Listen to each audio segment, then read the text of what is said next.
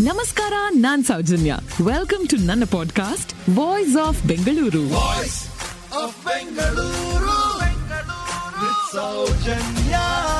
Bengaluru ನಗರದ ಮೊದಲ ನಾಲ್ಕು ಮುಖ್ಯ ರಸ್ತೆಗಳು. ಯಾವ್ದಾಗಿರ್ಬೇಕು ಅನ್ನೋದನ್ನ ತೀರ್ಮಾನ ಮಾಡಿದ್ದು ಈ ನಾಲ್ಕು ಎತ್ತುಗಳು.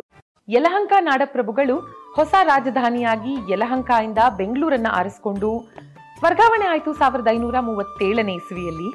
ಆದ್ರೆ ಈ ನಗರದ ಮೊದಲ ನಾಲ್ಕು ಮುಖ್ಯ ರಸ್ತೆಗಳನ್ನ ನಿರ್ಮಾಣ ಮಾಡೋ ಸಮಯ ಬರುತ್ತೆ. ಆ ಶುಭ ಮುಹೂರ್ತ, ಇವತ್ತಿನ ಚಿಕ್ಕಪೇಟೆಯ ಆ ವೃತ್ತ ಚೌಕ ಏನಿದೆ, ಆ ಜಾಗದಲ್ಲಿ ಎಲ್ಲರೂ ಸೇರ್ತಾರೆ. ಶುಭ ಮುಹೂರ್ತದಲ್ಲಿ ಅರ್ಚಕರು ಪೂಜೆಯನ್ನ ಮಾಡ್ತಾರೆ. ಆನಂತರ ಅಲ್ಲೇ ನೇಗಿಲಿಗೆ ಕಟ್ಟಿದ್ದಂತಹ ನಾಲ್ಕು ಎತ್ತುಗಳು. ನಾಲ್ಕು ದಿಕ್ಕುಗಳಿಗೆ ಅವುಗಳನ್ನ ಓಡಿಸ್ತಾರೆ. ನಾಲ್ಕು ಎತ್ತುಗಳು ಎಲ್ಲಿ ಹೋಗಿ ನಿಲ್ಲತ್ವೋ, ಅಲ್ಲಿ ನೇಗಿಲಿನ ಗುರುತು ಮೂಡಿ ಆ ನಾಲ್ಕು ದಿಕ್ಕುಗಳಲ್ಲಿ ನೇಗಿಲಿನ ಗುರುತು ಮೂಡಿದಂತಹ ಜಾಗ ನಾಲ್ಕು ಮುಖ್ಯ ರಸ್ತೆಗಳಾಗತ್ತೆ. ಬೆಂಗಳೂರಿನ ಮೊದಲ ನಾಲ್ಕು ಮುಖ್ಯ ರಸ್ತೆಗಳು. ಹೀಗೆ ನಾಲ್ಕು ಎತ್ತುಗಳು ಚಿಕ್ಕಪೇಟೆ ಚೌಕಾಯಿಂದ ಹೊರಟಂಥದ್ದು ಯಾವ್ಯಾವ ದಿಕ್ಕಿನ ಎತ್ತುಗಳು ಎಲ್ಲೆಲ್ಲಿವರೆಗೆ ಹೋಗಿ ನಿಲ್ತು ಗೊತ್ತಾ? ಪೂರ್ವದಲ್ಲಿ ಹಲಸೂರಿನವರಿಗೆ, ಪಶ್ಚಿಮ ಅರಳುಪೇಟೆವರೆಗೆ, ಇನ್ನು ಉತ್ತರಕ್ಕೆ ಮೈಸೂರ್ ಬ್ಯಾಂಕ್ ದಕ್ಷಿಣಕ್ಕೆ ಇಂದಿನ ಒಕ್ಕಲಿಗರ ಸಂಘ ಅಥವಾ ಕೆಂಪೇಗೌಡ ಆಸ್ಪತ್ರೆ. ಈ ನಾಲ್ಕು ಜಾಗಗಳಲ್ಲಿ ಬಂದಿದ್ದು ಬೆಂಗಳೂರಿನ ಮೊದಲ ನಾಲ್ಕು ಮುಖ್ಯ ರಸ್ತೆಗಳು. ಇದಕ್ಕೆ ಕಾರಣವಾಗಿದ್ದು ನಾಲ್ಕು ಎತ್ತುಗಳು. ಮುಖ್ಯ ರಸ್ತೆಗಳ ನಿರ್ಮಾಣವಾಗುತ್ತೆ. ಅದಕ್ಕನುಸಾರವಾಗಿ ಪೇಟೆಗಳು ಕೂಡ.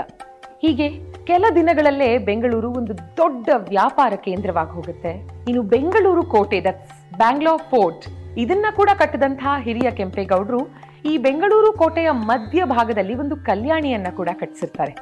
ಆ ಸುಂದರವಾದ ಕಲ್ಯಾಣಿ. ಇವತ್ತಿಲ್ಲ. ಯಾಕಂದ್ರೆ ಅದೇ ಜಾಗದಲ್ಲೇ ತಲೆ ಎತ್ತಿರೋದು ಇವತ್ತಿನ ಸಿಟಿ ಮಾರ್ಕೆಟ್.